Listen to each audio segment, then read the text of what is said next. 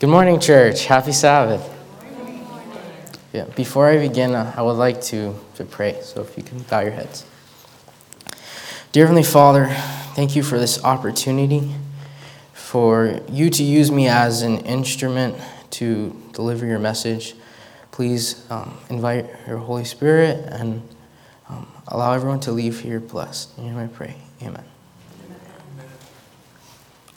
In the beginning, God created the heavens and the earth.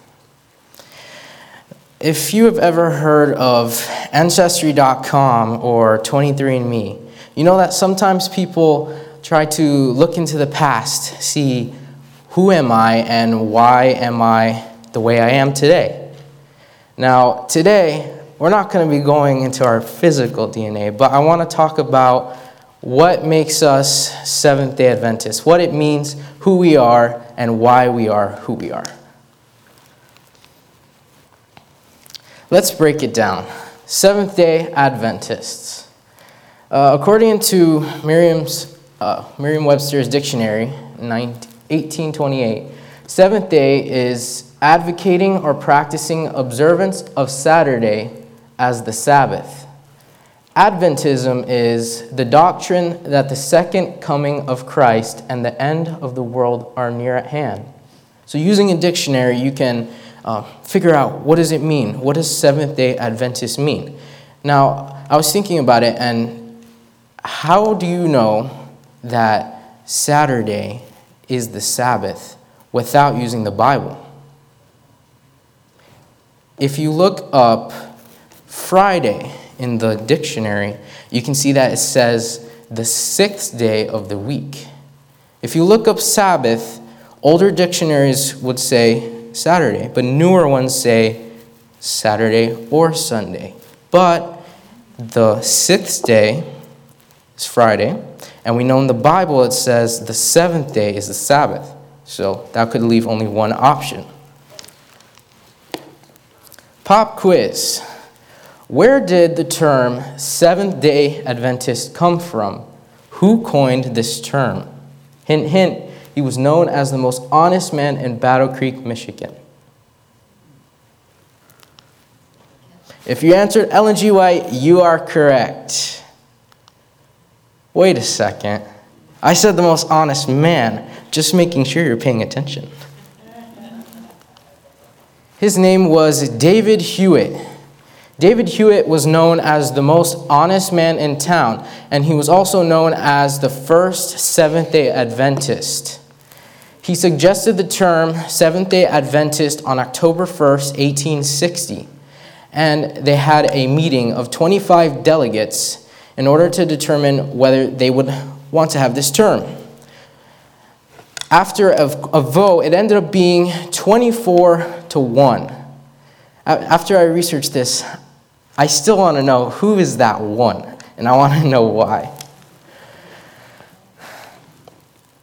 Since October first, eighteen sixty, the Seventh-day Adventist Church has grown exponentially. When they first coined the term on October first, eighteen sixty, we only had about three thousand members.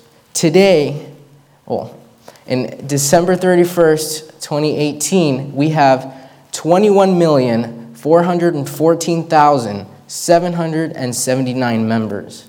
Amen. In addition, we have eighty-eight thousand, seven hundred eighteen churches, seventy-two thousand, eight hundred forty-three companies, and a baptism rate of or one million, two hundred sixty-two thousand, nine hundred ninety-eight. True or false?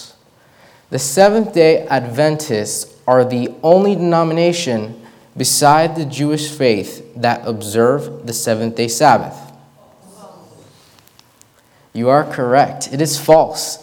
Sabbatarian churches include the Seventh-day Adventists, Seventh-day Baptists, Seventh-day Assembly of Yahweh, Seventh-day Church of God, Seventh-day House of Yahweh, Seventh-day Logos Apostolic. Uh, Apostolic Church of God, Seventh-day Remnant Fellowship, Sabbath Rest Advent Church, Seventh-day Remnant Church, and Sub- Subotnics.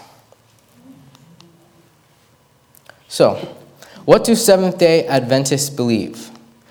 Even though we have twenty-eight fundamental beliefs, I couldn't do all of them for the sake of time.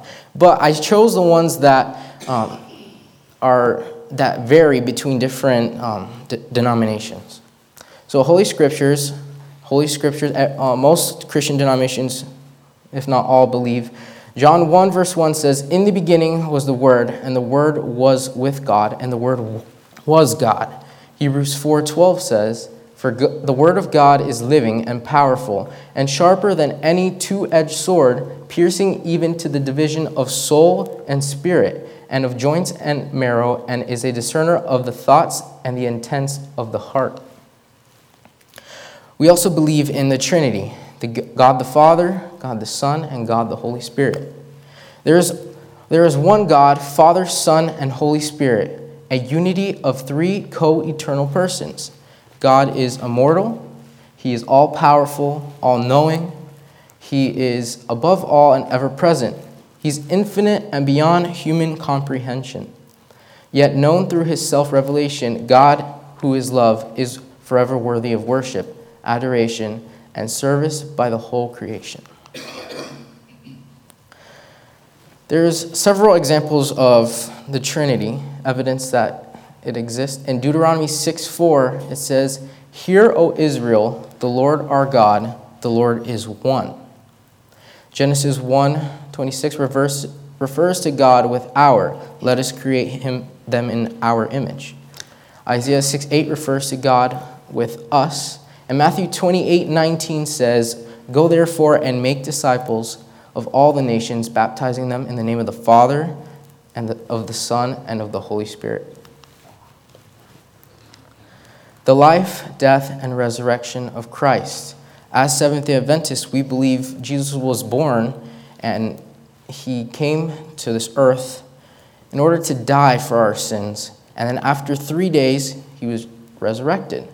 John three sixteen says, "For God so loved the world that he gave his only begotten Son, and whosoever believes in him should not perish but have everlasting life." Matthew sixteen twenty-one says, "From that time, Jesus began to show to his disciples that he must go to Jerusalem and suffer many things from the elders and chief priests and scribes, and be killed and be raised the third day." The state of the dead. "The wages of sin is death, but God, who alone is immortal, will grant eternal life to his redeemed. Until that day, death is an unconscious state for all people. When Christ, who is our life, appears, the resurrected righteous and the living righteous will be glorified and caught up to meet their Lord. The second resurrection, the resurrection of unrighteous, will take place a thousand years later." As Seventh-day Adventists, we believe that um, when we die, we go into a sleep until Jesus comes. There's different denominations that believe that once you die, you go to heaven. So that's one of the main differences. Ecclesiastes nine five says, "For the living know that they will die, but the dead know nothing, and they have no more reward, for the memory of them is forgotten." Baptism. As Seventh-day Adventists, we believe in baptism through immersion, not sprinkling. By baptism, we confess our faith in the death and resurrection of Jesus Christ and testify of our death to sin and of our purpose to walk in the newest, newness of life. Thus, we acknowledge Christ as Lord and Savior, become His people, and are received as a member of His church. Baptism is a symbol of our union with Christ, the forgiveness of our sins, and our reception of the Holy Spirit. It is by immersion in water, and it is contingent of, on an affirmation of faith in Jesus and evidence of repentance of sin. It follows instruction in the Holy, the Holy Scriptures and acceptance of their teaching. Acts two thirty-eight says, "Then Peter said to them, Repent, and let every one of you be baptized in the name of Jesus Christ for the remission of sins, and you shall receive the gift of the Holy Spirit." The second coming of Christ. There's, there's different denominations that believe that um, there's the rapture, when Jesus will come as a thief in the night, but we know that that means that He's going to come unexpected. No one knows when a thief is going to come. And that's why it's it's very complex because when he comes as a thief in the night, it's not, if we knew he was coming, you'd be ready for a thief. But Jesus is coming as a surprise. That's the main difference. It's not that he's going to take certain one, certain ones of us and we're just going to see, poof, she's gone. Where'd she go? That's not, that's not how it works. The second coming of Christ is the blessed hope of the church, the grand climax of the gospel. The Savior's coming will be literal, personal, visible, and worldwide. When he returns, the righteous dead will be resurrected, and together with the righteous living will be glorified and taken to heaven, but the unrighteous will die. The almost complete fulfillment of most lines of prophecy, together with the present condition of the world, indicates that Christ's coming is near. The time of that event has not been revealed, and we are therefore exhorted to be ready at all times. John fourteen, one through three says, "Let not your heart be troubled. You believe in God, believe also in me. In my Father's house there are many mansions. If it were not so, I would have told you. I go to prepare a place for you, and if I go and prepare a place for you, I will come again and receive you to myself, that where I am, there you may be also." It's one of the greatest promises ever, knowing that God's, God's preparing a place for you, and that out of everyone in the world, he's making sure that you have a spot right next to him in his new kingdom. Amen. Being Adventist is more than what you believe or obeying God's laws. It's a lifestyle. The Adventist lifestyle, everything you do, is your appearance, your behavior, your attitude, your way of life should be Christ-like. Not just as Seventh-day Adventists, but as Christians, we should be We should be as close to God's character as we can. God is love, so we should be loving too. The health message.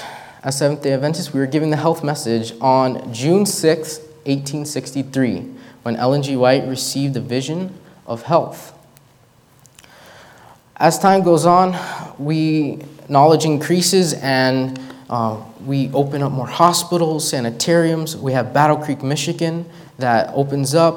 And the, the expansion of knowledge just in the medical field is it's exponential. There's no limits to it. And it's still continuing to grow today.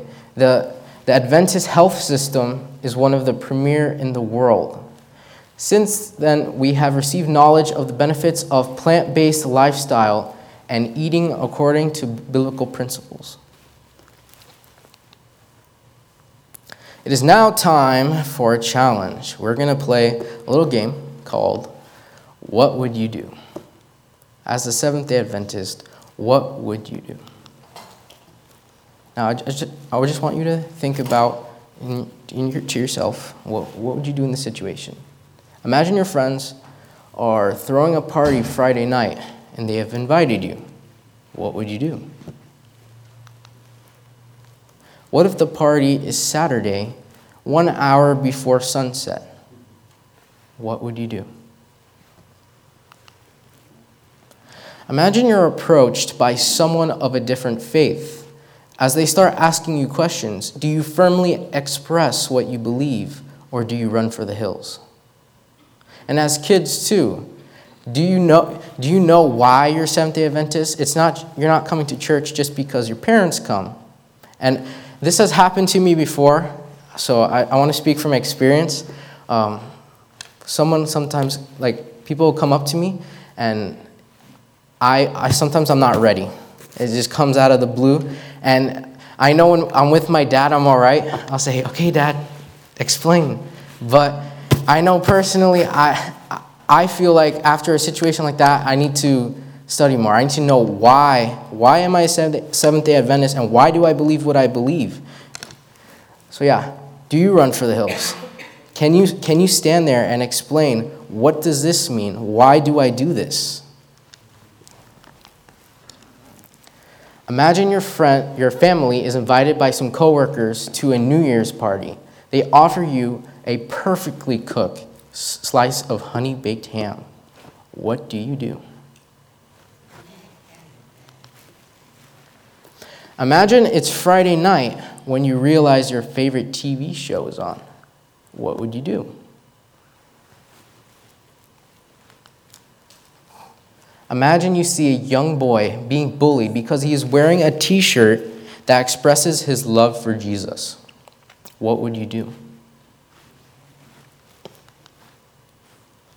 If you saw a man beaten up on the side of the road, would you actually be a good Samaritan? Especially in, in today's time. Would you, if you saw someone hurting on the side of the road, would you pull over? Would you stop? Would you help them? In my mind, I, I always think of the story of the Good Samaritan. I, I say that, yeah, if I saw a man and I was just walking or I was on my donkey, sure, I would stop, see if he's all right, help him out. But, you know, sometimes when you're on you're on I seventy-five, you're going seventy miles an hour, and you see a car with lights and maybe some smoke, you're like, I hope he's all right, and you keep driving. But, you know, what would you do? Would you actually be a good Samaritan? So, I want you to reflect on, on these questions. I want to reflect on your, your strengths and your weaknesses as an Adventist. Remember, no one's perfect. No one is, is sinless. I just want you to, to, to make it personal.